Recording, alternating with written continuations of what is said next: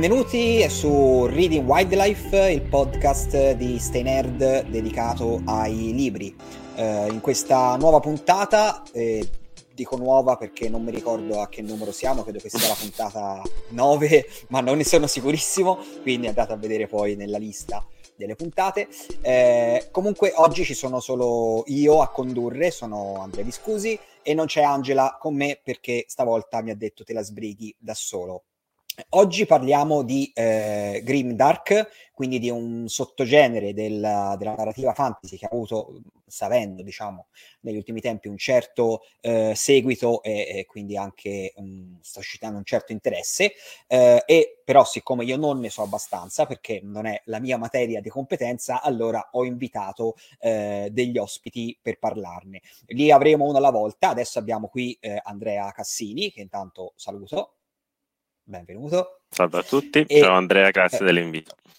Grazie a te per la disponibilità. Eh, Andrea è un... Eh, ora faremo un po' di confusione con nomi, credo, però vabbè, eh, ci, ci, ci, ci, rivolgeremo. Io ah, parlo sì. con te e te parli con me. Siamo in due. Um, Andrea è un, uno scrittore, un uh, traduttore, ha tradotto uh, diversi libri per uh, Mondadori e anche per Zona 42 di recente. tra l'altro l'abbiamo anche citato qualche episodio fa, quando parlavamo di alcuni piccoli editori che si stanno un po' indirizzando verso una narrativa di genere, avevamo citato il caso di FQ e abbiamo nominato anche uno, il suo ultimo romanzo, eh, Non tutto il male. Quindi, se siete dei fan eh, affezionati del pubblico di Reading Wildlife, forse l'avete già sentito nominare. Ehm, poi eh, Andrea Cassini collabora anche con alcune riviste come L'Indiscreto e scrive anche di sport, credo di basket in particolare. Sì, eh, sì, sì ok. Eh, se, se, dico cazzate, fermami pure, eh, perché... No, no, tutto perfetto. ok. Ok, e l'unica diciamo macchia sul curriculum di Andrea è che è pistoiese, però se non siete della Val di Nievole questo per voi non significa no. niente, però quindi, Abbiamo ehm... purtroppo questo serravalle che ci separa, altrimenti saremmo esatto. potuti essere grandi amici, ma... Esatto, in un altro universo... Shelbyville. esatto. ehm, molto bene, quindi Andrea Cassini ovviamente è stato invitato in questo primo blocco della puntata, nel secondo blocco poi avremo eh, Jack Sensolini che ci darà una sua eh, versione eh, riguardo al Grimdark abbiamo invitato eh, per adesso eh, Andrea perché ovviamente lui appunto si intende, è un appassionato di Grimdark e quindi cerchiamo di definire intanto che cosa parliamo. Provo a fare io una piccola introduzione su quello che Vai. quello che so è il Grimdark perché qualcosa ho letto, ma non sono esattamente un appassionato e quindi potrebbe essermi sfuggito qualcosa. Quindi il Grimdark, a quello che mi risulta, è un, eh, diciamo, un sottogenere di, del fantasy abbastanza recente, nel senso che è stato forse codificato di recente, o comunque il, la, la, la, definizione Grimdark è emersa abbastanza in tempi relativamente recenti, che ha alcune caratteristiche del tipo ehm, è in genere un fantasy eh, low magic, quindi con pochi elementi magici, eh, anche con poche ehm, creature magiche, con quindi pochi eh, classici, no? quelli che si sanno nell'epic fantasy, nell'high fantasy, eh, gnomi, elfi, nani e tutte le solite bestie. Quindi ci sono pochi elementi di questo tipo, i personaggi in genere sono di solito eh, umani, c'è una certa eh, ambiguità, ehm, diciamo, morale all'interno delle storie, nel senso rispetto al... Ehm, appunto al fantasy più classico non c'è magari questa distinzione così netta tra eroi e eh, cattivi eh, e ci sono di solito degli elementi abbastanza radicati anche in quella che o, o, comunque che si ispirano a quella che è un po' anche la, la storia vera, no? la storia normale, quindi a volte con delle ehm, appunto delle vicende che riprendono un po' alcuni eventi storici. Questo è quello che io ho capito del Grimdark. Adesso chiediamo a Andrea Cassini se ho indovinato qualcosa o se chiudiamo qui la puntata. No, no, è tutto corretto, si vede che, hai, che sei preparato, che hai studiato. Allora chiudo, Wiki, chiudo Wikipedia, vai che avevo. Esatto, sì, sì, sì, si vedeva infatti lo sguardo che andava a destra. No, allora, è, è carino anche partire in realtà dalla, dal, dal, termine stesso, no? dalla definizione. Eh, come dicevi, è una codificazione recente ma anche abbastanza blanda, che poi sono quelle codificazioni giuste, secondo me. Mm, io sono sempre un po' uh, restio di fronte a quelle etichette no, che hanno un valore esclusivo, mm, cioè che creano dei recinti dove una volta entrato non puoi più uscire. Mi piacciono di più quelle etichette che possono anche essere termini cappello a volte, come, non so, il fantastico, il weird, la speculative fiction. Mm-hmm. Eh, questi secondo me sono inclusivi no? come, come termini e come etichette, non fanno male a nessuno, anzi magari tirano dentro a un genere che ci piace delle persone che generalmente non ci sarebbero avvicinate. E Grimdark infatti più che un'etichetta categorica mi sembra più un, un, un taglio, no? uno sguardo su quello che si mm-hmm. vuole narrare. Ehm, e che tipo di sguardo è? Questo lo, lo, si vede intanto già partendo da dove nasce la definizione, che era una frase eh, che eh, apparteneva a uh, Warhammer 40.000, la, nella versione gioco da tavolo, insomma, originale. Sì.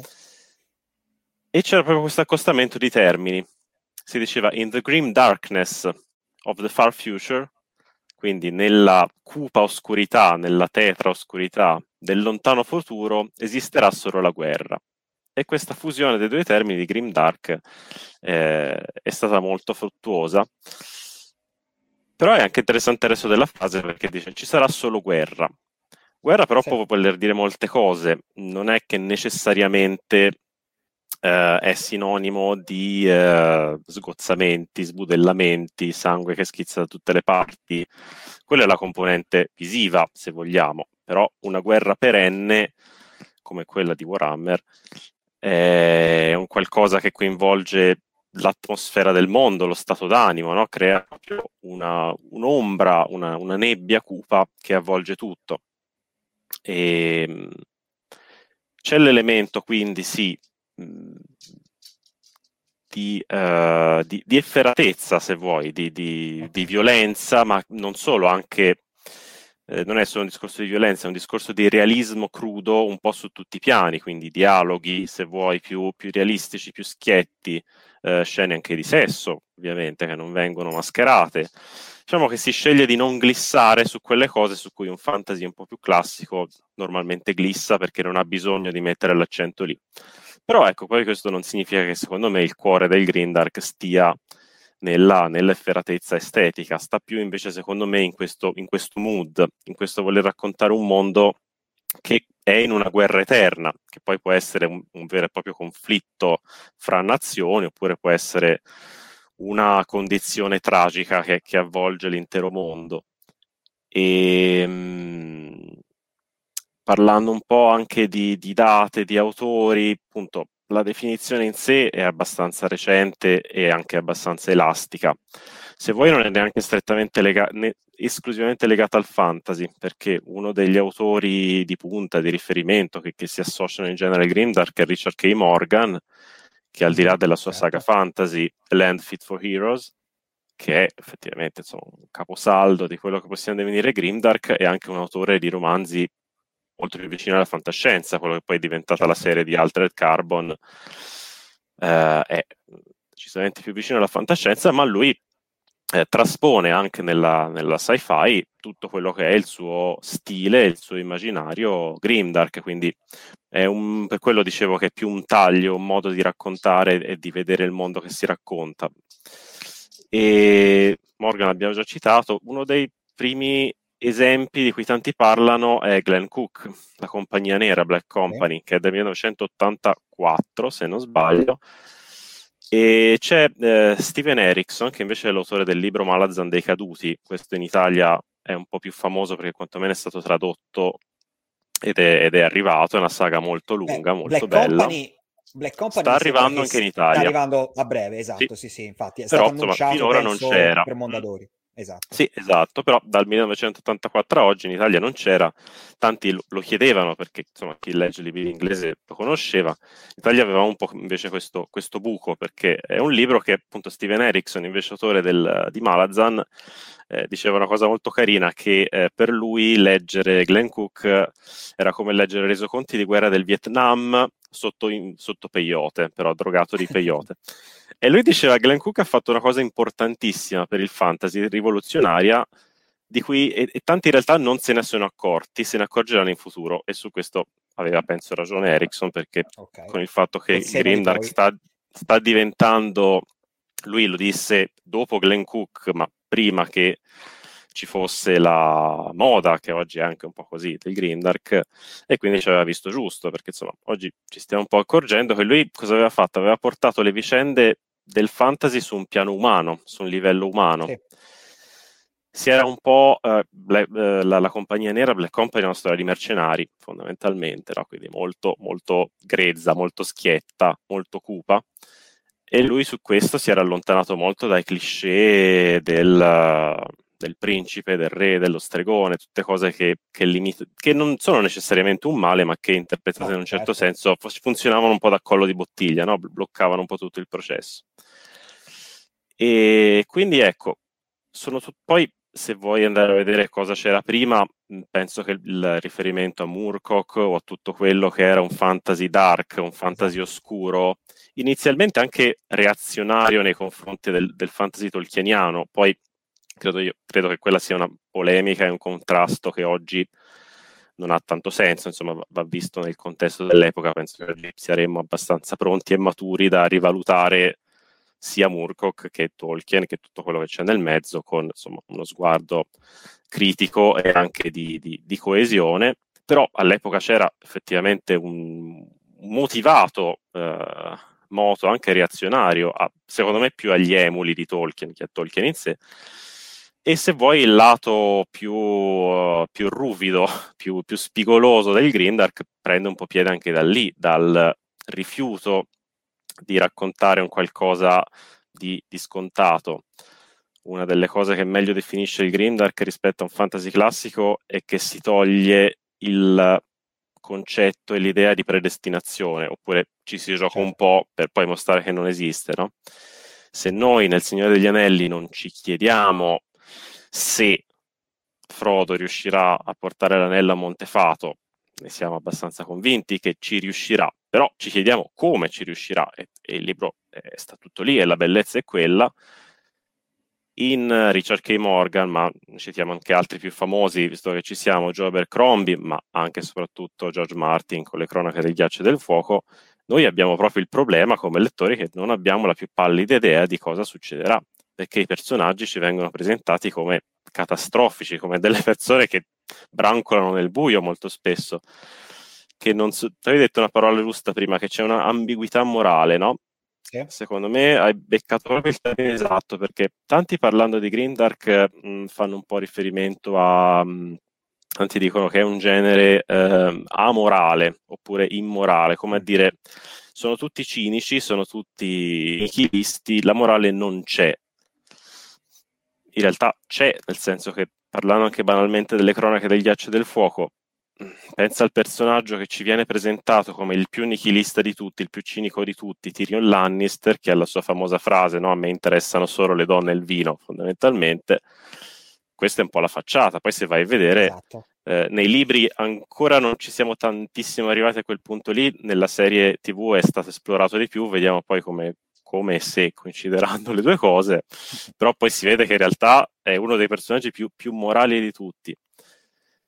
Mm, anche perché penso che una storia senza morale, pienamente nichilista, non, non avrebbe senso di, di essere sì, raccontata, forse... perché si spegnerebbe lì. Proprio dal mm, punto di vista una... nar- narrativo, eh, probabilmente non esatto. avrebbe poi una direzione che permette esatto, di sviluppare esatto. la storia in modo qu- quantomeno soddisfacente per lo svolgimento esatto. proprio della storia. Poi ovviamente uno può trasmettere un messaggio o un altro. Sì, sì, sì. E, ehm, Però ecco, la direzione visto... è confusa, questo mi, mi premeva esatto. sottolineare. Se questa personaggi brancolano nel bu, cercano di capire cosa fare, molte volte sbagliano, però sono mossi anzi a maggior ragione, siccome vivono in un mondo così tremendo, a maggior ragione la morale conta.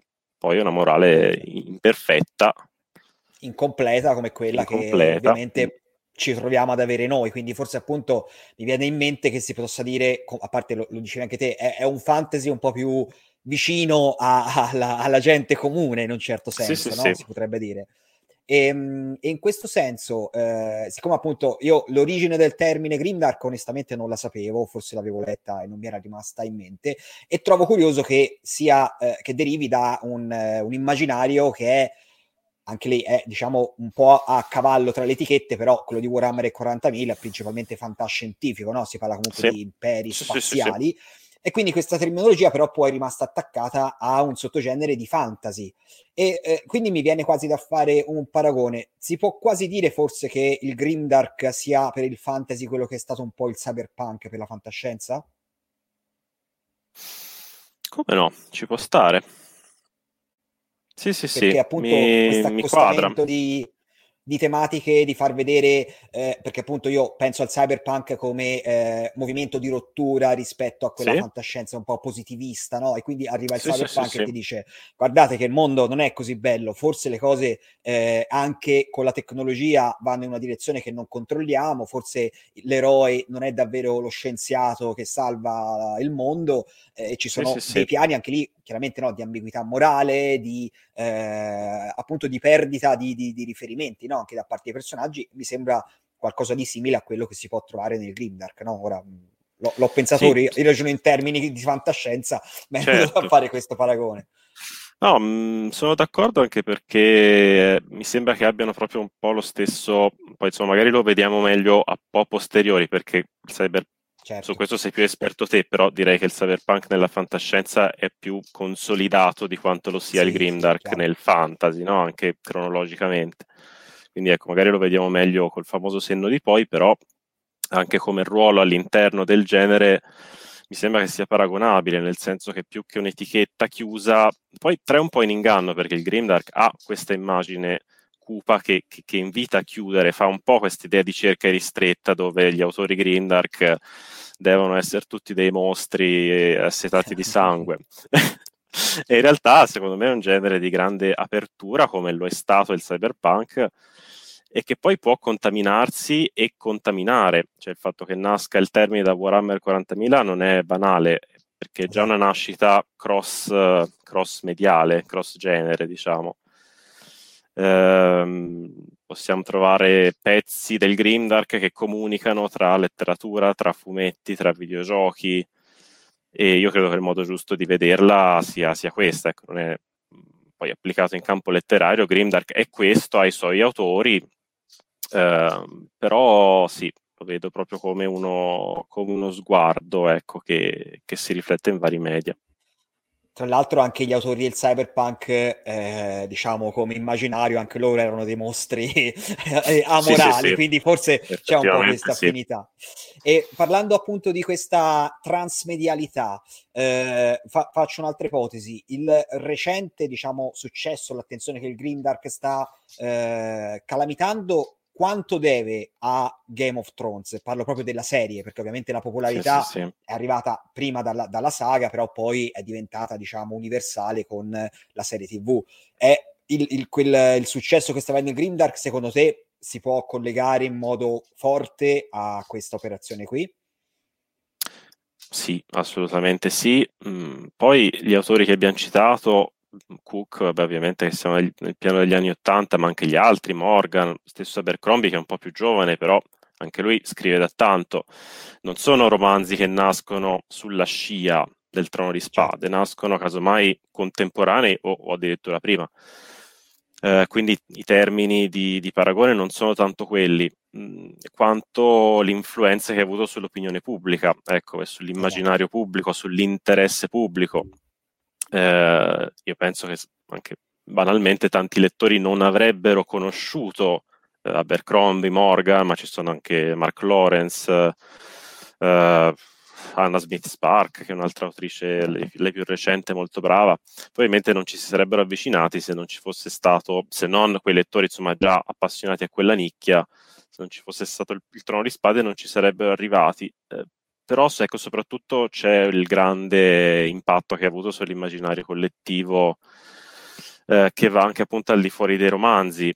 Mm, tan- soprattutto da un punto di vista, secondo me, eh, estetico e di impatto. C'è una cosa che, sì. che noto molto eh, a me capita spesso appunto anche per il, per il lavoro di traduttore, il lavoro editoriale, di, di, avere per le mani tanti romanzi stranieri che magari valutiamo per una traduzione, quindi ecco, tenere un po' d'occhio.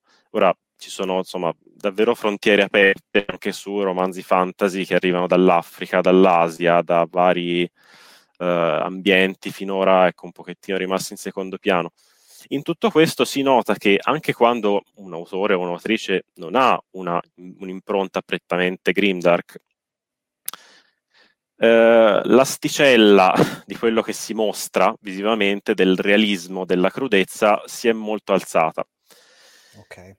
Eh, si fa un po' fatica per uno, questo magari un autore affermato ovviamente non ha di questi problemi, eh, se fai un fantasy un pochettino più, più, classico alla Sanderson, alla Robert Jordan, e sei già Sanderson, non hai di questi problemi.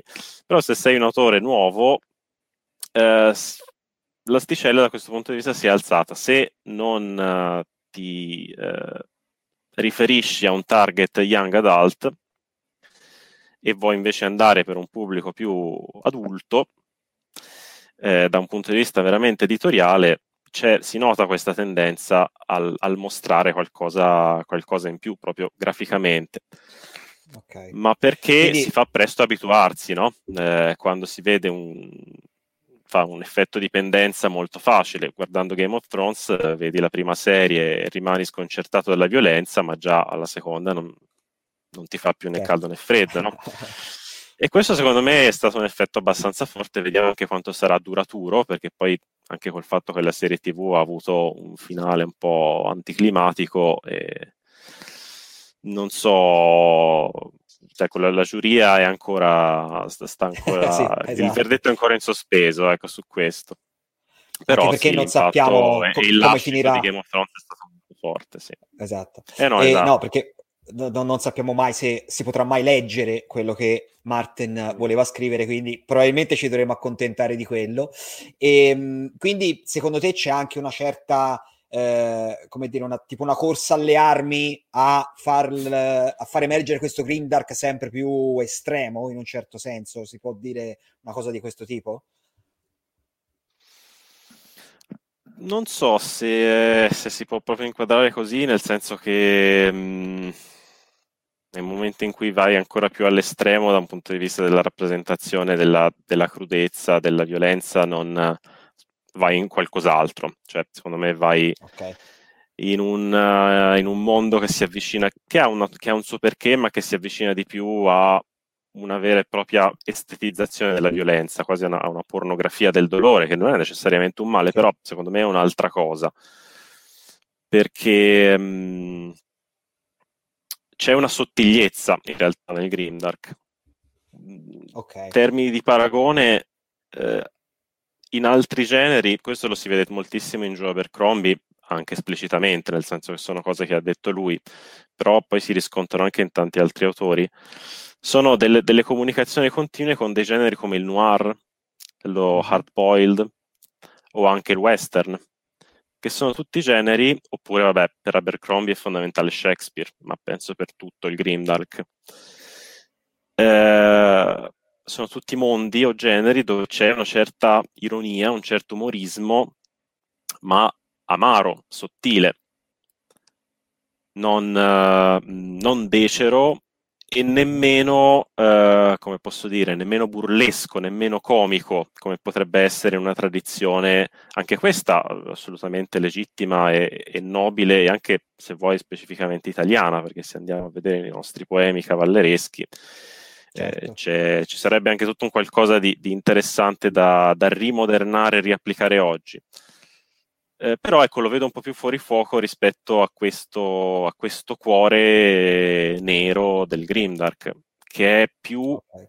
che si esterna certamente in immagini molto forti e molto crude, però poi gli attori più bravi ci giocano anche loro a loro volta su questo concetto, cioè sanno che mostrandoti un eccesso di violenza anestetizzeranno in un certo senso no? il lettore e allora sei anche più libero di indagare la, la psicologia in un mondo che però mh, è, è, è, messo malaccio, no? Una delle cose più rappresentative, secondo me, in questo è quello che fa Joe Abercrombie con i suoi personaggi, che è straordinario. Uno dei primi che incontriamo nella prima trilogia, la, la prima legge, è un inquisitore, no? Glotka, che lui effettivamente ha subito delle menomazioni fisiche eh, che lo rendono eternamente sofferente. E fin lì dici, è un po' gioco facile, no? È un personaggio un po' come Tyrion Lannister, ecco, per fare un paragone. Sì, sì. Però, secondo me, lui eh, diventa davvero raffinato e, e, abilissimo quando invece descrive personaggi come Jezal o più avanti nella seconda trilogia, che è l'età della follia, che sta, è uscito in Italia il secondo libro quest'estate, il personaggio di Leo, Lui è un ottimo esempio. Leo è un giovane nobile che ha questo ideale del cavalleresco, no? del guerriero imbattibile, effettivamente è un bravissimo combattente. Poi ha un banale, se vuoi, infortunio a una gamba. Quindi se vuoi non è nemmeno... Lui fa un passo avanti anche rispetto a quello che ha fatto Martin con Jamie Lannister, che penso di non spoilerare nulla a nessuno, perde la mano. eh, perché no, perdere la mano, la mano con cui si tira di spada, insomma, era un fatto davvero eclatante, visi- visibile soprattutto, no? Invece Leo ha un infortunio alla gamba, invisibile, non è che rimane mutilato. Chi lo vede, per chi lo vede, è lo stesso di sempre. E non, non zoppica nemmeno particolarmente, però non riesce più a combattere come prima. Ha comunque un dolore che lo accompagna sempre e Abercrombie è straordinario nel mostrarti come questo dolore, anche il minimo dolore, può diventare totalizzante. Questa è una cosa che cioè, capita spesso no? di pensare a una persona che magari ha una malattia grave e la vediamo che magari è più sorridente, più serena di una che ha mal di schiena, però a seconda di che stato d'animo hai, no? questo mal di schiena può, può certo. distruggerti l'umore. O il mal, il mal, di denti che ti mal di denti, cioè, distrugge eh, completamente. Sì il, il, dolore fisico, anche quello minimo, può essere, può essere, schiacciante, può essere totalizzante. E questo io lo trovo, ecco, trovo molto più grimdark, per quanto possa aver sen- po- poco senso possa avere questa frase, però ecco, trovo molto più grimdark un personaggio che non mostra nessun problema fisicamente, ma dentro di sé soffre come, come un animale, di magari invece una scena di braccia mozzate, teste okay. recise, ecco perché è proprio diciamo questa infusione di questa atmosfera magari appunto di, di, di, eh, di, incertezza, di inquietudine che non ti permette di eh, appunto prendere un po' le, le, le coordinate eh, anche appunto magari se, se, questo è un eroe che deve compiere una missione ma viene poi eh, rallentato da questa piccola cosa, magari uno può sì. anche eh, se, sentirsi poi quasi eh, frustrato no? per una cosa del genere, mi viene in mente, cioè eh, per sì, quanto sì, sia minimo eh, questo impedimento, però è quello che ti tortura così tanto da impedirti di portare a termine le tue cose, quindi magari appunto è questa sensazione che viene evocata in un caso di questo tipo. Mm-hmm. Um, ok, allora io ti chiederei se mhmm, ci puoi fare un po' una così a, a braccio, eh, non te l'ho chiesto prima, quindi non, magari non ti sei preparato nulla, ma un, una carrellata di titoli, diciamo, i, i must read eh, del, a, allo stato attuale, poi non so se li vuoi dire in ordine cronologico, se ce l'hai sotto mano, se ti vengono in mente, o se vuoi andare per autori, per saghe, insomma, una, non lo so, una decina di titoli che secondo te sono eh, magari non neanche più belli, ma magari quelli più rappresentativi del genere. Ma guarda, diversi li abbiamo già citati, comunque sì, sì. li ripetiamo perché insomma, magari insomma, poi effettivamente abbiamo parlato così un po' a braccio di titoli, ma insomma, non è detto che chi ci guarda e ci ascolta li, li conosca ovviamente, quindi fa sempre bene ripeterli. E penso che si possa tranquillamente partire non in senso cronologico, ma insomma di, di rilevanza dalle cronache del ghiaccio del fuoco di, di George Martin. Eh, parlato molto anche di Joe Abercrombie. Joe Abercrombie, insomma, fortunatamente si trova praticamente tutto in, in, italiano, tradotto tra l'altro anche lui da, da, Edoardo Rialti, che è lo stesso traduttore di, di Martin. E c'è la trilogia della prima legge, sono tre libri, hanno tutti tra l'altro un titolo shakespeariano, no? qui dicevo che la sua ispirazione shakespeariana è esplicita. Eh, poi ci sono alcuni romanzi invece stand alone, che eh, sono comunque ambientati nello stesso mondo della prima legge. Eh, Red Country, che ha un uh, chiaro legame con il western. Mm-hmm. E un altro molto bello è The Heroes, gli eroi, che tra l'altro secondo me contiene un altro di questi glitch che, che danno un po' l'idea di cos'è Grimdark, no? Si intitola Gli eroi, poi se vai a leggere la quarta di copertina, ora non ho presente quella italiana, però quella originale diceva eh, tre uomini, una battaglia, nessun eroe. Ma come il titolo è Gli eroi? No, resta un attimino. In realtà ha molto senso perché gli eroi, in sostanza, Abercrombie ti dice: gli eroi non esistono. Nessun uomo è veramente adatto per essere un eroe, eroe. siamo troppo fragili però gli eroi ci devono essere. Questo è il discorso della morale no? che non viene abbandonata. Gli eroi ci devono essere e allora questi individui fragili ci provano in qualche modo. E poi c'è invece la seconda trilogia, che è quella dell'età della follia. Mm-hmm. È uscito appunto quest'estate il secondo, il secondo titolo, Il problema della pace, mentre il primo era Un piccolo odio. Il terzo credo che sia uscito uh, in, uh, in, Inghilterra, quindi dovrebbe arrivare a breve anche da noi. È molto interessante questa seconda trilogia perché fa una cosa che nel fantasy non si fa molto spesso, cioè sblocca un po' questo medioevo eterno in cui tante volte il fantasy è sospeso, no? Che la sua ambientazione già non era proprio quel, quel medioevo basso, ma era scusami, quel medioevo alto, ma era più vicino al, al Rinascimento. Mm. Nella seconda trilogia c'è una vera e propria rivoluzione industriale, un po' in anticipo rispetto okay. a quella nostra, se vogliamo fare il paragone, però. E quindi c'è molta attenzione anche alle dinamiche politiche, sociali, molto innovativo secondo me su questo. Poi abbiamo parlato di Richard K. Morgan, la sua trilogia uh, A Land Fit for Heroes, è anche questa diciamo, prettamente fantasy e prettamente grimdark. La uh, compagnia nera Black Company di Glenn Cook, che sta arrivando anche questa in italiano. Mm-hmm. Per chi ha molto coraggio e molto tempo c'è la lunga, lunga, lunga serie dei libri di Steven Erickson, che è uh, il libro Malazan dei caduti, anche questa c'è in italiano, davanti ormai da tanti anni, i libri, adesso ho perso un po' il conto, ma sono una decina, se non sbaglio. Mm-hmm. Però insomma sono molto molto belli, è uno di quei libri che sono davvero ostici per un lettore perché ti gettano da subito in un mondo senza offrirti nessuna spiegazione, ti buttano lì, trova da solo la strada. Tanti infatti mollano, anche giustamente per carità, però chi, ha, chi vuole perseverare in genere ne è soddisfatto. E altri attori magari un po' meno, un po meno noti, beh c'è Mark Lawrence anche che è un autore molto bravo e, e molto prolifico, lui credo che pubblichi sostanzialmente un libro all'anno ed è uno, secondo me, anche un ottimo autore per avvicinarsi a, a cosa vuol dire il Grimdark, nel senso che eh, ne segue abbastanza da vicino ecco, le, le, tematiche più classiche. In italiano c'è eh, Nona Gray, che è una trilogia, dovrebbe essere uscita in, in edizione Titan di quelle fondatori che hanno sì. eh, all'interno di un unico libro tutta la trilogia, che è quella di Nona Gray, cioè in italiano si chiama Nona Gray.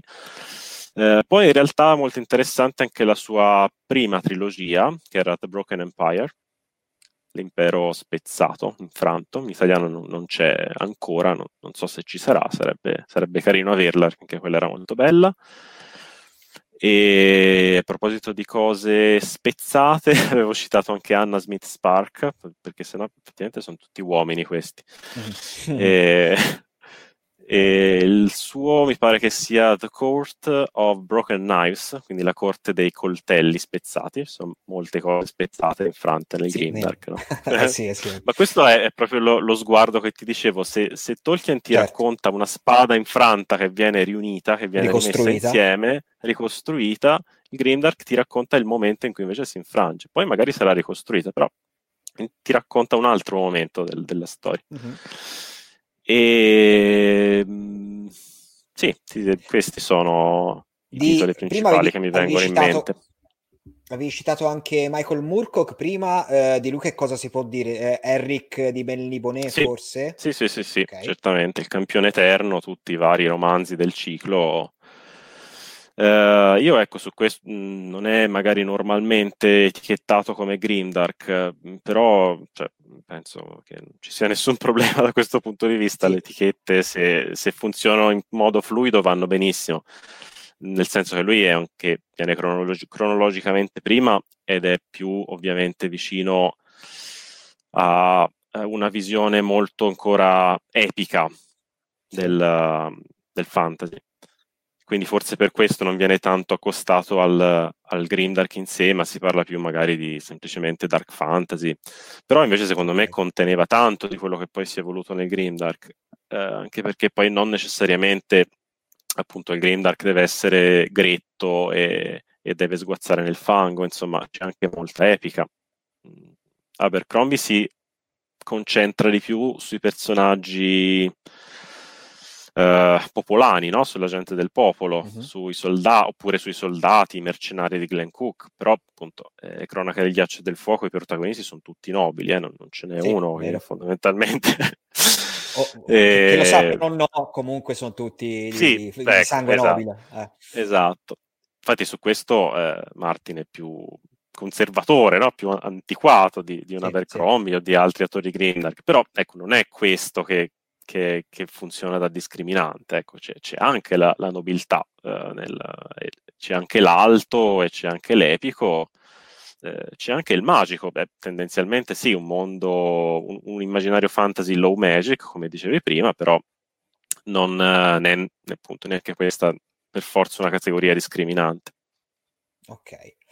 Uh, e invece, visto che facevamo questo discorso anche sulla transmedialità, al di là della narrativa, uh, quindi magari non lo so, graphic novel eh, o videogiochi, mh, mm, vabbè, serie TV ovviamente sappiamo di cosa parlare, però in questi altri ambiti c'è qualcosa secondo te che merita attenzione o che eh, appunto può essere molto eh, rappresentativo del Grimdark al di fuori dei libri?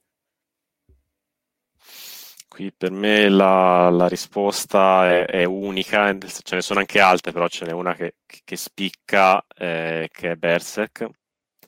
Ah, ok. Manga di, di, manga di Kentaro Miura e con il suo collegamento poi con Dark Souls, videogioco, okay. serie di videogiochi della From Software di Hidetaka Miyazaki che hanno un forte legame tra di loro, no? l'ispirazione di, che Dark Souls ha tratto da Berserk è, è, vera, è, è, rivelata insomma anche dallo stesso autore. E sono quindi due mondi che comunque quello di Berserk purtroppo è un mondo che si è, che si è fermato con la morte dell'autore, insomma, chissà se vedremo una fine della storia in qualche mm. modo, però insomma, quello che c'è già di Berserk direi che basta e avanza. E Dark Souls insomma va, va avanti comunque in altre forme, va avanti. Ehm, sono anche qui non, non, necessariamente ci devi mettere sopra l'etichetta Grimdark ed è solo e soltanto sì. quella. Eh. Se vuoi, sono molto vasti e, e, come immaginari e possono tranquillamente stare sotto un generico dark qualcosa, dark fantasy sicuramente. Però lo spirito Grimdark c'è, c'è tutto, c'è tutto proprio Pal- in questo palpita sguardo. forte. Sì, sì, sì, sì, sì, sì. Eh, l'idea proprio di l'idea base di Berserk è quella di un uomo che si scontra con le forze di un uomo, cioè dotato delle sole forze di un uomo, deve scontrarsi con potenze divine. Tra il demoniaco e il divino, diciamo, però con poteri divini. E, e non ha aiuti in questo senso, in un mondo che è veramente una guerra eterna come quella di, di Warhammer 40.000. Eh, Dark Souls la stessa cosa. Dark Souls fa sul giocatore fa un po' l'effetto che fanno i libri di Steven Erickson che dicevamo prima. No? Il primo impatto di un giocatore di Dark Souls è tremendo perché ti buttano lì, non ti spiegano cosa devi fare. Arriva il primo nemico del gioco, pensi che sia un fantoccio. Esatto, pensi che sia un fantoccio no? che va giù con un colpo, invece è lui che ti ammazza con un colpo eh, devi superare una, una certa soglia per, per, capire il senso di quello che sta succedendo. Io non, fai, non, l'ho giocato, però ho visto tanti meme appunto su Dark Souls, proprio, quindi sì, sì, ca- sì, capisco. Guarda, proprio al di là del... è vicino al Grimdark anche proprio da un punto di vista visivo, di ambientazione, perché è un mondo veramente... La cosa più Grimdark di Dark Souls secondo me sono i personaggi non, non giocanti, mm-hmm. eh, gli NPC, che sono tutti uno più depresso dell'altro. Cioè, è, è, la cosa più deprimente del gioco, più che combattere i boss, trovarsi questi personaggi lì fissi in un punto, non fanno nulla.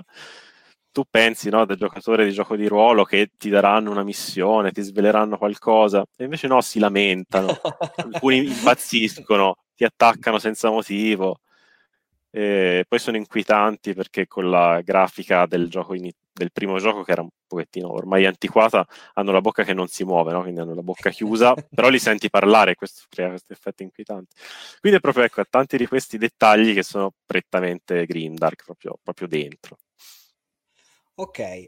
E, bene, dai, io direi che abbiamo fatto un, una panoramica piuttosto eh, esauriente su quello che è il Grimdark, anche per uno che ne sa poco o nulla come me, quindi se uno eh, ha, iniziato o magari gli ha presa la curiosità di capire di che cosa si parla, credo che possa avere elementi a sufficienza per esplorare autori, titoli, videogiochi, eh, manga, serie tv, quindi insomma di, di, materiale ne abbiamo messo a disposizione, quindi penso che ci possiamo ritenere eh, soddisfatti.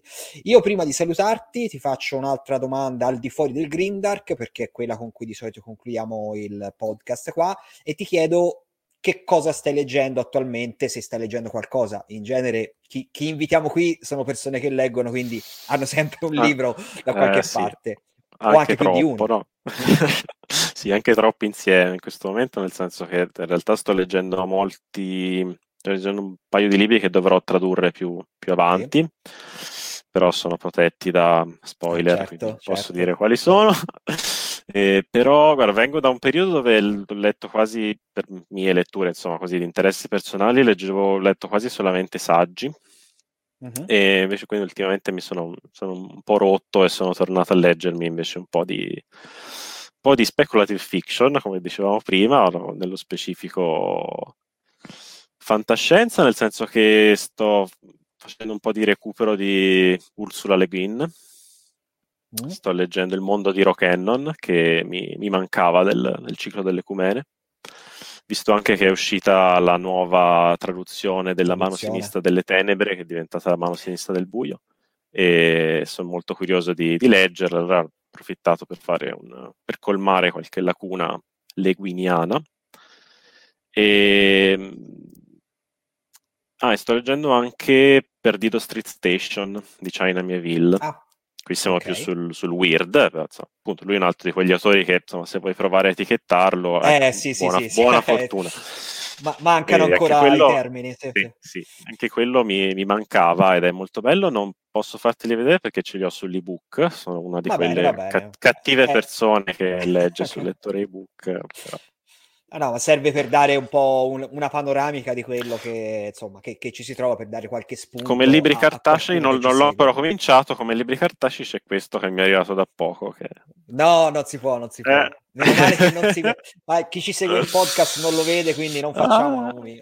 non diciamo... No, no, no. ok, dai, allora io direi che ci siamo. Ti ringrazio per, appunto, per la tua disponibilità e per tutte le informazioni che ci hai dato sul Grindark. Poi ora eh, seguirà anche il secondo blocco con Jack Sensolini, a cui faremo un altro tipo di eh, domande e di riflessione, magari anche eh, che potrebbe avere anche qualche prospettiva diversa rispetto alla tua, chi lo sa. E quindi, insomma, eh, grazie ancora, a presto e insomma, ci rivediamo poi in giro qua e là. Ciao. Ciao, ciao Andrea, ciao a tutti, alla prossima. Uh, eccoci allora al secondo blocco di questa puntata dedicata al Grimdark e eh, con il secondo ospite della puntata che è eh, Jack Sensolini. Salve, ciao, ciao Jack, grazie per eh, aver partecipato a questa chiamata perché io non sapevo niente di Grimdark e mi serviva qualcun altro che parlasse al posto mio. Um, allora, nel primo blocco abbiamo parlato appunto un po' del Grimdark, delle origini, delle definizioni, per quanto magari, essendo appunto un fenomeno relativamente recente o comunque un genere che è stato eh, un po' definito, codificato di recente, magari ancora non ha una sua identità ben eh, appunto definita. Eh, ci vuoi dare te una tua eh, interpretazione, una tua sì. prospettiva su che cos'è il Grindark? Allora, diciamo che il termine nasce da Warhammer, eh, Warhammer 40.000, il gioco di mm-hmm. miniature, poi declinato anche board game, videogame, quant'altro, anche saga di libri, eccetera e nasce proprio dal claim di Warhammer, che in inglese mi sembra In the Grim Darkness uh, of the Future, eh, cioè in, nelle, serve nelle fosche tenebre, nelle cupe tenebre del futuro c'è solo guerra.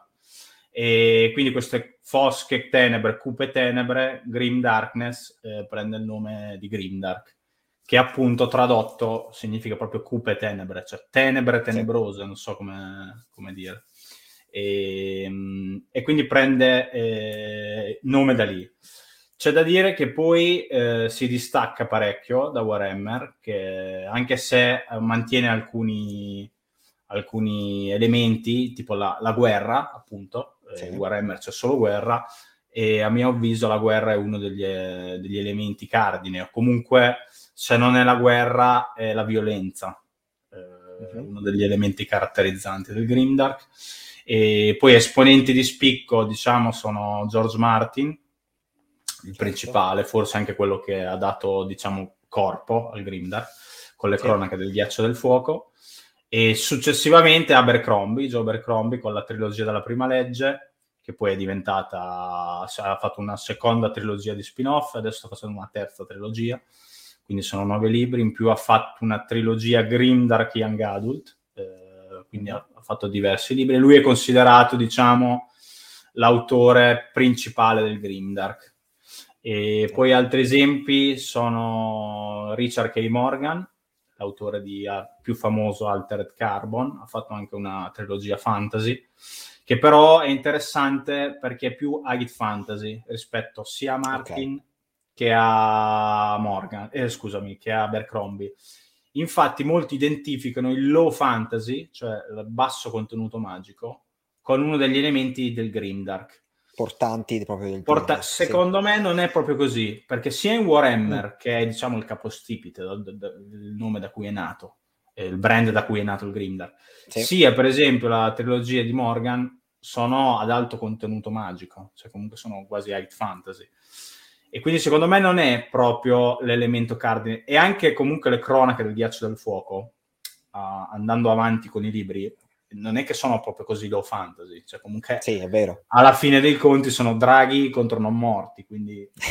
mm, sì, in effetti. Eh, e, e re- resuscitati vari. Sì, sì, esatto. Es- cioè, diciamo che è crescente eh, la magia in, in eh, Martin. Viene fuori, no? esplode poco a poco. E quindi secondo me il low fantasy non è un elemento cardine, anche se per esempio in Abercrombie è centrale, quasi collassa quasi sul western. E, ehm, invece un elemento secondo me importante, come dicevo prima, è l'aspetto guerresco, militare, l'aspetto, eh, la violenza, il turpiloquio, eh, contenuti espliciti e questo, diciamo, sono secondo me gli elementi caratterizzanti, perché è un genere che è molto trasversale, cioè si presta molto a, sì. eh, ad essere declinato in varie forme. E per esempio, da questo punto di vista, un, un Grimdark ante litteram è, è la compagnia nera eh, di Glenn Cook, sì. che ora non ricordo quando, quando, è uscito, ma è precedente alle cronache del ghiaccio del fuoco, e lo stesso Martin ha dichiarato di, di ispirarsi tra l'altro di recente pubblicaz- ripubblicazione con Mondadori, ha pubblicato i primi tre libri in un volume unico. E, e quello è un esempio, è, è proprio una, è un fantasy militare, cioè segue le gesta di questa compagnia, la compagnia nera, e, ed è proprio una, la vita di, di, una compagnia mercenaria in un mondo fantasy. Quindi, a mio avviso, gli elementi sono appunto eh, cioè le zone di grigio anche dei personaggi, sì. che non sono quasi mai inquadrabili. Uh, vuoi, dirmi, vuoi interrompermi brutalmente? No, no, prego, fare? prego. No, no, che, vai, vai. E sono queste zone di grigio, per esempio, che in, in, in Martin, eh, secondo me, sono quello che diciamo ha definito maggiormente, dove non ci sono, a parte gli estranei che poi vengono fuori dopo, però alla fine è una storia di uomini. C'è sì. una guerra fra casate, ma non, non, c'è una casata buona, una casata cattiva, anche se inizialmente magari gli Stark possono sembrare gli eroi della storia e i Lannister i villain in realtà poi si capovolge spesso la situazione e quindi questo è, potrebbe essere interessante, cioè potrebbe essere un elemento. Eh, perché anche se alcuni non ritengono che il Grimdark derivi dall'Epic Fantasy, invece secondo me una prosecuzione de, o comunque un ramo di, di, di, quel tipo di fantasy là. Per esempio di... Mh, mm, eh, vabbè, ora non, non, non mi viene, eh, farei una figuraccia. Eh, vabbè, niente, semmai quando mi verrà in mente l'autore. La, che lo aggiungiamo parla... nelle note sì, poi. Esatto. E, ehm, mh, parla sempre di assedi, eh, l'Epic Fantasy, un Epic Fantasy classico, dove l'assedio è uno dei temi principali. E, però sono nell'Epic Fantasy, per esempio, anche di Conan, l'esempio diciamo più, più archetipico, no? Conan il barbaro, è molto bidimensionale. Cioè sì. l'eroe è, dell'epic fantasy è abbastanza bidimensionale, mentre nel Grimdark assume dei connotati più, più tridimensionali. Eh, per esempio, c'è uno dei personaggi principali della trilogia di Abercrombie, che è Logan Novedita, che è un Conan declinato, in, in, cioè più sviluppato, in questo mondo, più, insomma, più, prof- sì. più, profondo, più tridimensionale, è un barbaro fondamentalmente. E, e, niente, quindi questo è un cappello introduttivo sul Grimdark. Poi c'è, secondo me, il post Grimdark, che è quello che vediamo ora, mm. e, perché è un genere, secondo me, già maturo. Eh, magari okay. non, in, non in Italia, ma è un genere maturo quasi, non dico anche abusato, però per esempio la trilogia, quella di Nevernight, che in Italia ha avuto anche sì. molto successo.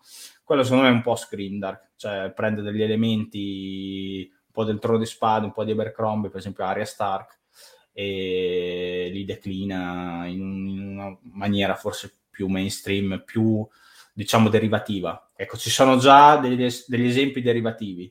Esatto, eh... stavo per dire proprio quello, cioè siamo già arrivati al momento in cui come eh, Terry Goodking è derivativo rispetto a, a, Tolkien, ora forse siamo già al punto che so, c'è qualcosa di derivativo rispetto sì, sì, a quelli che sono stati i primi esempi di, di, di Grimdark. Quindi. Sì, esatto, questo è un esempio. Ah, per esempio anche molta roba che sta pubblicando adesso Oscar Mondadori, eh, mm-hmm. Nona Grey, eh, tutta questa roba qua secondo me è, un po' Grimdark. Dark Fantasy post Grimdark. Per esempio, un altro esempio, eh, scusa la ripetizione, un altro esempio di Grimdark è Scott Lynch, viene definito Grimdark, che è la, uh-huh. Mhm. mh, la saga dei bastardi gentiluomini, anche se secondo me è molto soft. Cioè l'ambientazione è furfantesca, diciamo malavitosa, però non è così Grimdark, a mio avviso. Però viene considerato un Grimdark. Ok, e eh, io ora, mm, visto che abbiamo fatto tutta questa introduzione o comunque spiegazione sul genere, io mi rendo conto che da pessimo ospite non ho detto con chi sto parlando, cioè nel eh, senso ho fatto il nome, ma non ho detto cioè, che cosa ci fa Jack Sensolini qui a parlare di Grimtark. Jack Sensolini è un, uh, un autore, è uno scrittore, eh, ha pubblicato eh, quanti ne possiamo dire? Quanti sono? Vabbè, un, ro- un romanzo proprio a-, a, tuo nome e poi sì. altri romanzi in collaborazione eh, principalmente con Luca Mazza e poi varie altre antologie. No, e, sì, sì. Sì, sì. Giusto? Uh, ok. Sì, vai, vai. Uh, e è um, tra i fondatori del movimento, chiamiamolo così, uh, ignoranza eroica, uh, che fa un po', magari a me mi viene da immaginare no, che il Dream Dark sia un po' un movimento di eh, rottura rispetto proprio a quel fantasy derivativo a cui forse a, a, un certo punto ci si era un po' abituati, ci si era un po' adagiati e magari appunto il, il, il, il movimento, il vostro movimento ignoranza eroica da cui poi deriva il, um, l'etichetta Little Books, sì. forse si può definire anche quello una rottura rispetto ad alcuni stilemi del fantasy che si erano un po' consolidati. Ora, nello specifico nella narrativa italiana, però comunque a livello generale, no? come il Grimdark può fare quell'effetto, forse voi l'avete calato nella dimensione un po' eh, de- de- de- dell'ambiente italiano, non so se ho fatto ah, un paragone. Allora sì, ci, ci, può stare, però secondo me il Grimdark, come, come ho detto anche prima, non è così di rottura, cioè il okay. Grimdark diciamo quello che ti ho detto degli autori mainstream, non è così di rottura, cioè c'è, è stato secondo me, è, è Gemmel comunque l'autore che dicevo prima dell'Epic okay. Fantasy, che è un, eh, un antesignano, diciamo che non è accomunabile al Grimdark, però secondo me ci sono già degli elementi. E, e, quindi è stata una cosa abbastanza naturale a mio avviso, cioè quella del Grimdark. Mentre con l'ignoranza eroica noi abbiamo fatto una cosa un po' più sperimentale, un po' più di rottura. Il Grimdark sì, è stato un rinnovamento, però non così di, non così di rottura. Cioè, okay, Dio, okay. Quindi prendiamo... un, uno sviluppo naturale, diciamo, di quello che era. Secondo me sì, cioè, perché ovviamente se prendiamo Tolkien e prendiamo le cronache del ghiaccio del fuoco, e, e in mezzo non, se in mezzo non ci fosse niente sarebbe di rottura. Poi comunque anche Abercrombie ha fatto dichiarazioni in cui si, si paragonava in maniera antitetica al Signore degli Anelli, però è, è, anche vero che in mezzo c'è tantissima roba.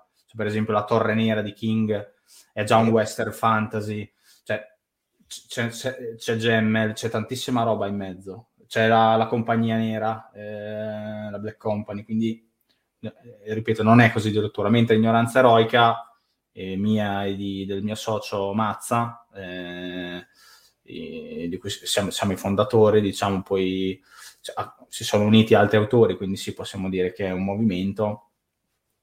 E, mh, mm, eh, è, è, più, è, più, di rottura, nel senso che anche come tipo di scrittura, come noi chiamiamo Grindark, lo chiamiamo Grindark, ma più per trovare un'etichetta.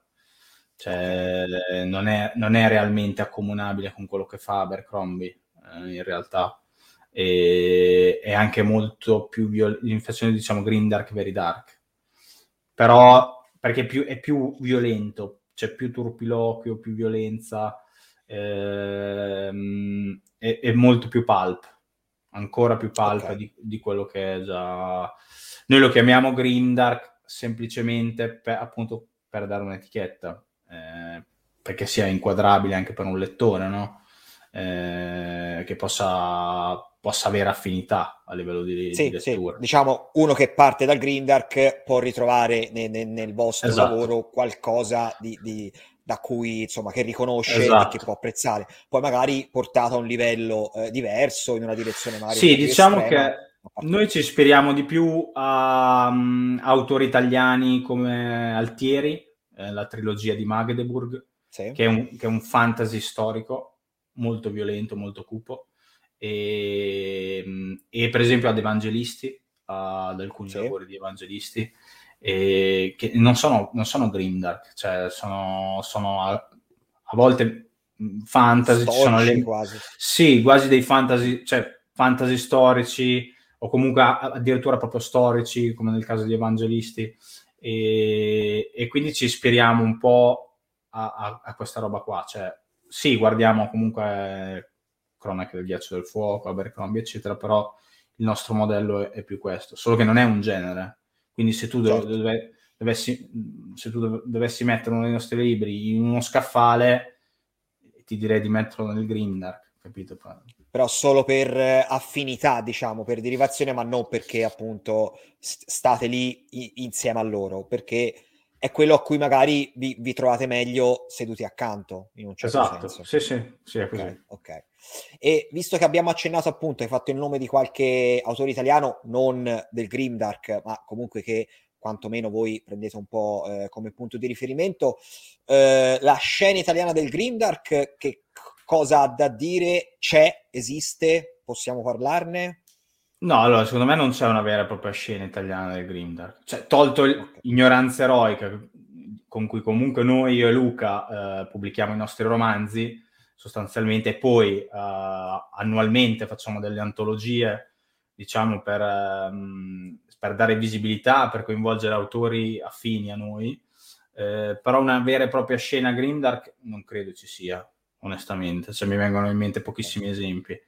Eh, sicuramente, vabbè, la, a parte la nostra roba, eh, la, la, saga del Regno d'Italia, io pubblicai nel 2017 un Grimdark che era Il ballo degli infami, e poi c'è, c'è stato forse un, un, libro di Giuseppe Recchia, e, che è Maledetti dalle fiamme, che è un urban Grimdark, quindi è ambientato okay. in una città. E, mh, poi c'è un libro di Maurizio Ferrero, Ballata di fango e ossa. Sì. E poi c'è, allora, c'è eh, per esempio Zod Alba di Sangue di Campagnano, che non è propriamente un grimdark, è più un dark fantasy eh, alla Berserk, diciamo, sì. cioè, con mostroni, eh, abomini, orrori, eccetera.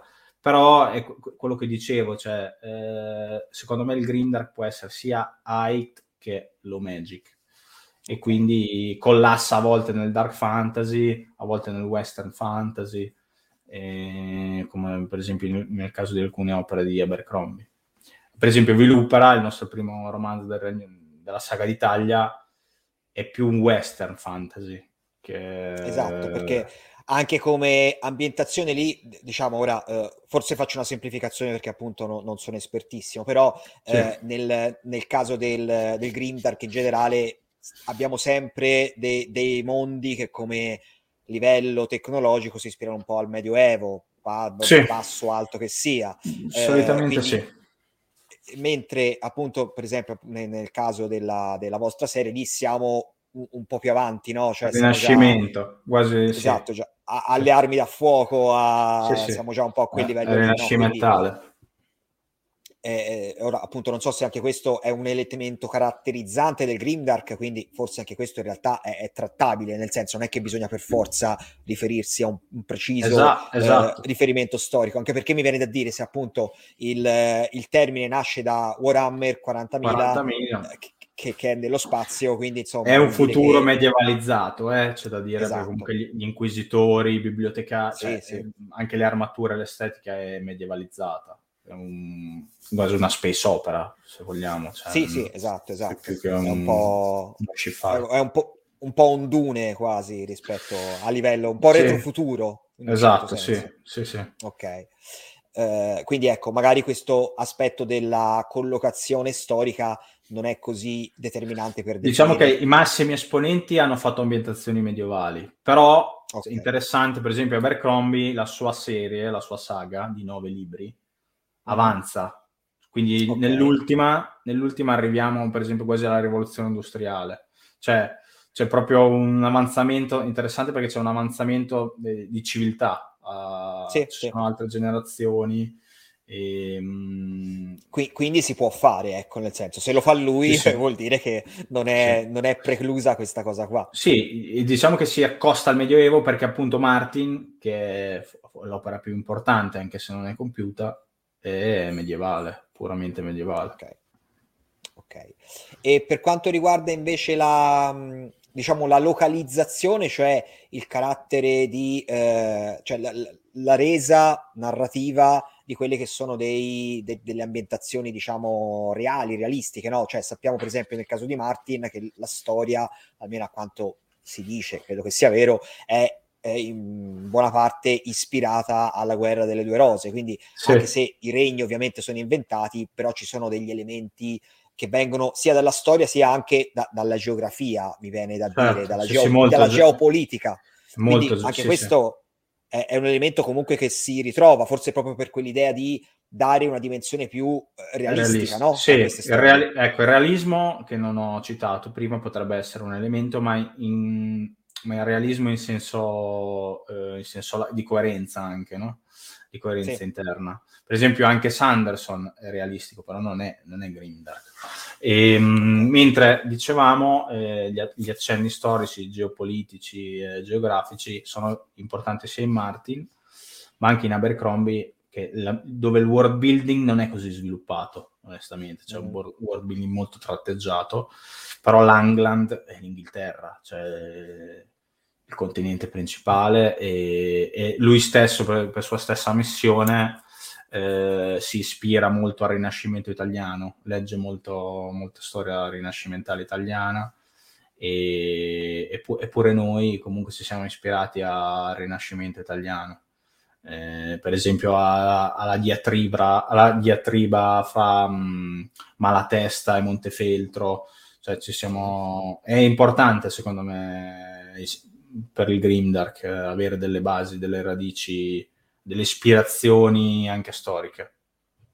Che poi forse nel caso, diciamo, italiano, eh, noi che abbiamo, almeno anche no, per, per formazione, per quello che si studia a scuola, un po' eh, fa parte un po' del nostro tessuto, no? Sapere sì. di queste, eh, che ne so, il periodo delle, delle signorie e il momento allora. in esatto. cui le varie famiglie si scontravano, le varie province, c'era il ducato e quello contro quell'altro, e quindi queste, eh, questo, anche questo scenario appunto di guerra continua, che è un po' appunto sì. quello a cui si ispira sì, tutto, tutto, il concetto, effettivamente noi lo, lo conosciamo e l'abbiamo vissuto, quindi in effetti è una cosa che possiamo valorizzare no? in un certo modo.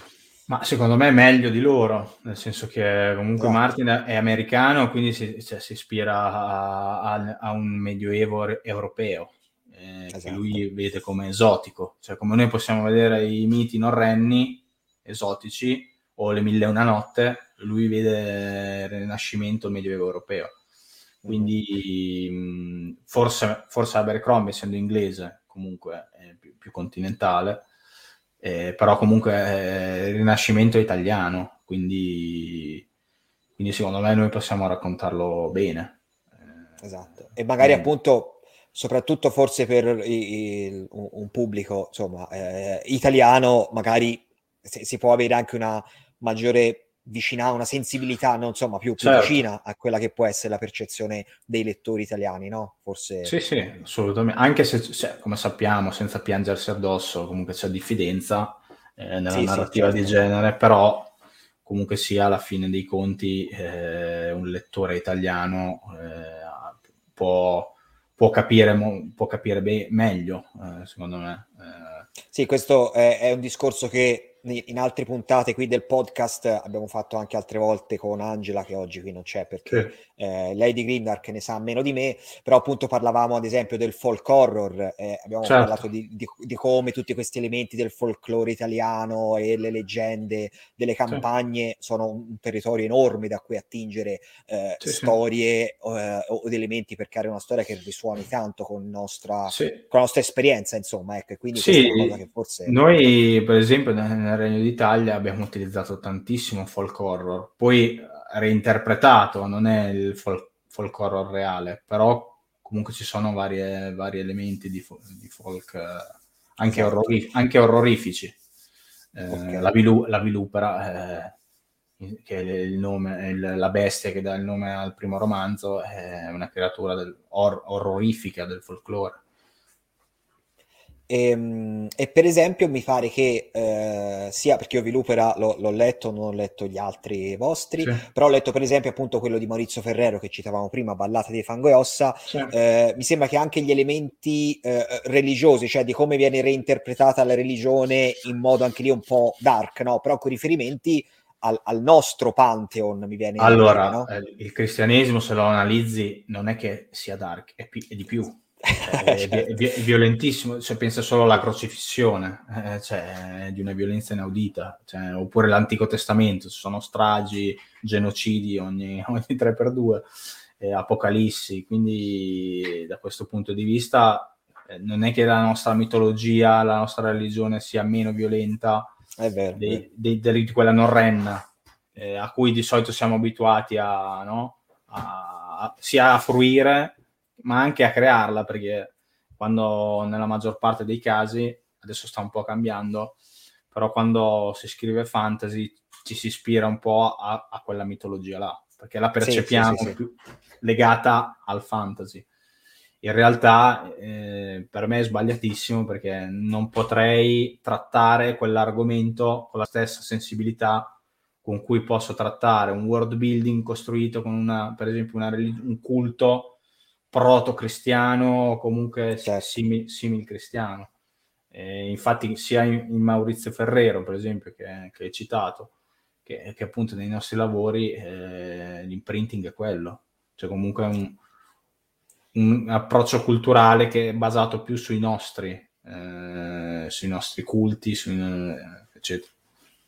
Che poi anche se andiamo a vedere tipo le, le, le biografie o le storie dei, dei, dei, santi, dei martiri, anche sì. lì c'è, c'è, c'è sì. di roba... Vabbè, di, il martirio, di, il martirio di un, è sacrificio violento, per morte violenta. Di una crudezza, eh, insomma, che effettivamente rispetto a, a, Thor col martello in mano, insomma, è roba... Sì, ma pensa, vabbè, dopo è stato, croci- è stato appeso all'albero, è anche quella è violenta, però pensa, pensa solo alle stigmate che comunque è un segno certo. di santità, è alla fine è una roba... Ferite aperte, sanguinanti. Splat, splat cioè... sì, go- gore quasi. Solo enigmista. è vero. E, ehm, e, ti vorrei chiedere anche, questo appunto riferito, non so se una cosa che eh, appunto un'interpretazione che avete dato di più voi nella vostra accezione, nella vostra derivazione, ossia un elemento che si può considerare più caratterizzante in generale del Grimdark e delle sue, eh, del suo canone, eh, l'elemento appunto pulp, cioè questa parte eh, che, che, fa anche un po' di riferimento appunto a, un po' alla cultura pop per quanto si possa diciamo dire in questi termini. Tarantiniano, dai. Anche, ecco, questo come, come si colloca all'interno del Grimdark in generale e, e magari in quello che fate voi? Allora, eh, diciamo che appunto, come dicevo prima, tra- cioè, è molto eh, il Grimdark è, cioè, è molto trasversale, no? Quindi, per esempio, in Martin non c'è il, questo, questo, elemento qua. Cioè, c'è violenza, c'è guerra, però non c'è il pulp. Mentre, eh, tranne in qualche, in qualche, linea di dialogo, però è, è più un turpiloquio tipico del, della plebaglia, non so come dire. Mentre in Abercrombie è forte di questo elemento pulp eh, c'è per esempio un romanzo eh, che, che, che, appunto è, è, western, quasi un, okay. uh, quasi un western. Da noi è ancora più marcato, eh, si, si sfocia ancora più nel pulp e a questo proposito per esempio c'è un libro di Manzetti che possiamo anche definire grimdark se vogliamo, anche uh-huh. se non, non, credo che ne sarebbe felice, però non lo so, cioè non, non lo so, non, mi prendo questa responsabilità, che è comunque Vessel, Terra Santa Pulp, appunto, che è un, un, uno storico eh, pulp, è ambientato nella, in una crociata e, ed, è, ed, è, ed, è, pulp. Quindi sì, questo elemento secondo me è, è importante. So, per noi di ignoranza eroica con il, Regno d'Italia è quasi centrale, cioè in Vilupera, ma anche in Mattanza eh, c'è, c'è, un elemento spiccatamente pulp.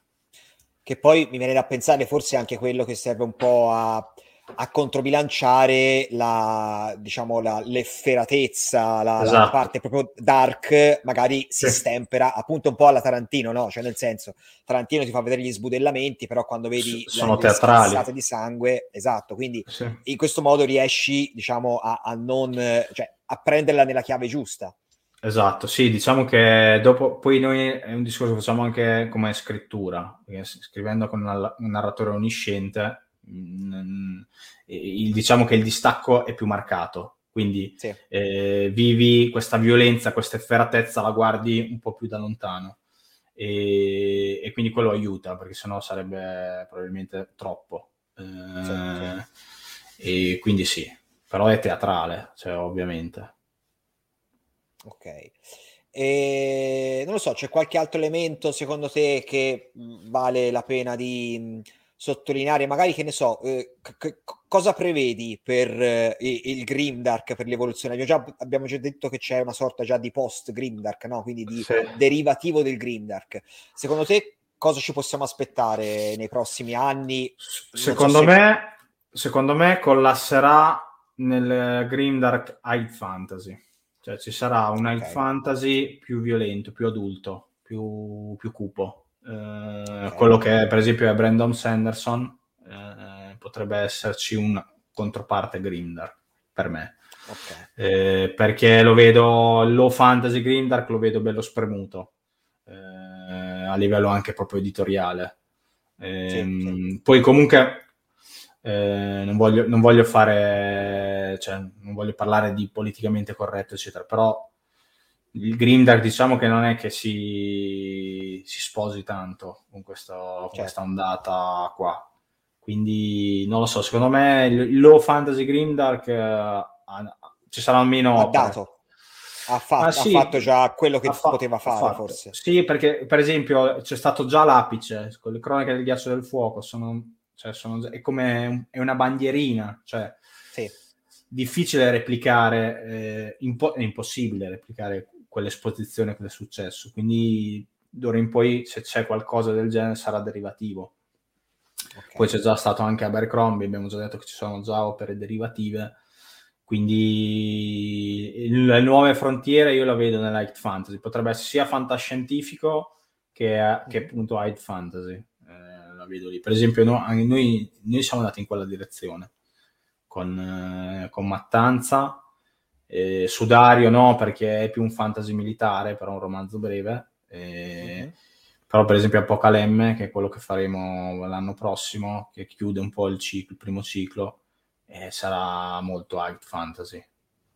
Eh, okay. boh, io, io, la vedo così. E per esempio, invece, visto che hai parlato appunto anche degli elementi o possibili derivazioni fantascientifiche, c'è qualcosa che secondo te si può definire come fantascienza Grimdark? Ora non so, magari no, non è forse non, la conosci tantissimo, magari non la frequenti sì. tanto, però ti sembra di aver visto, a parte Warhammer da cui tutto parte, qualcosa che si può inquadrare in quel senso lì? Eh, allora, c'è un romanzo di Spiga, di Massimo Spiga, che è pubblicato anche con noi in una delle nostre antologie, e che si chiama Strike for Sterion, mi pare. Sì, che potrebbe sì. essere... Esatto, potrebbe essere un, un grimdark fantascientifico, quindi kaiju, mostroni, ar- armature, ehm, sbudellamenti, cioè, potrebbe essere, potrebbe essere, sì. Ok. Poi, Però per, mai... per, la fantascienza non sono così ferrato. Va bene, no, infatti ho fatto la domanda a te, ma questa la dovevo sapere io in realtà. Eh. Quindi... Però, sì, a parte Warhammer, ti avrei risposto Warhammer, ovviamente, la, la, tutti il, il, ciclo loro. Sì, sì. Sicuramente videogiochi a man bassa. Certo. Nel, nel gaming ci sono tantissimi esempi. E però altra roba, a parte il romanzo di Spiga, non, non mi viene in mente. Va bene, va bene, era, era, un tentativo, ma in effetti questa era, doveva essere la domanda su cui mi preparavo io. Di Warhammer, tra l'altro, mi pare che stanno iniziando a uscire anche romanzi in Italia che finora non erano mai arrivati. Mi, mi, mi, pa- sì, mi pare che stiano ripubblicando. Ok, quindi... Un nuovo player, un nuovo editore. Un, che, che, si affaccia con questo... Ah, sì, sì, Ala Nera? alla nera. nera vabbè, il brand è forte, quindi se lavorano sì, bene sì, certo. non dovrebbero avere problemi. Ok, e allora direi che sul discorso Grimdark eh, possiamo insomma aver detto quello che ci poteva interessare. Io prima di chiudere ti faccio la domanda finale che facciamo sempre, ovvero che cosa stai leggendo attualmente, se stai leggendo qualcosa, presumo di sì, sia narrativa, sia saggistica, quello che ti pare, se hai un paio di, uno o un paio di titoli che hai. Allora, sto, sto, leggendo un, sto leggendo due robe di saggistica storica eh. Uno è mm, diciamo un, una monografia su Federico da Montefeltro e, mm, e, e una su Caravaggio, una biografia di Caravaggio. Poi La Compagnia Nera, sto, non l'ho ancora finito, sono tre libri okay. che ho preso da Mondadori e basta, per ora questa roba qua. E i, i, saggi che stai leggendo sono per tuo interesse personale o per documentazione di qualcosa? Allora, entrambe, diciamo. Okay. Eh, ho, eh, c'erano dei, dei, work in progress legati, non, non, sono così definiti come magari altre cose che dovremmo fare, tipo appunto mhm. Apocalemme. Mm-hmm. Eh, però c'è, c'è, ci sono dei soggetti eh, che, che stiamo sviluppando, più storici eh, però non, non, è detto neanche che li faremo. Quindi. Vabbè, insomma, intanto uno te, te li studi e poi esatto. a seconda di quel che avviene. Ok, ok. Va bene, allora io direi che ci siamo, eh, quindi a questo punto ti ringrazio, saluto anche, insomma salutiamo tutto il nostro affezionatissimo pubblico di eh, Reading Wildlife, il prossimo episodio credo che dovremmo di nuovo essere con Angela che mi accompagna così non sono da solo. non so di che cosa parleremo perché lo decide lei, visto che stavolta me la sono fatta io. Comunque, eh, seguiteci sui vari, insomma, sui, sui vari canali, quindi sia in podcast, sia ci trovate anche in versione video se volete vedere le copertine dei libri di cui parliamo. Quindi io saluto di nuovo Jack, grazie per ciao a tutti, eh, ciao. Sua disponibilità e ci vediamo alla prossima puntata di Reading Wildlife. Ciao a tutti.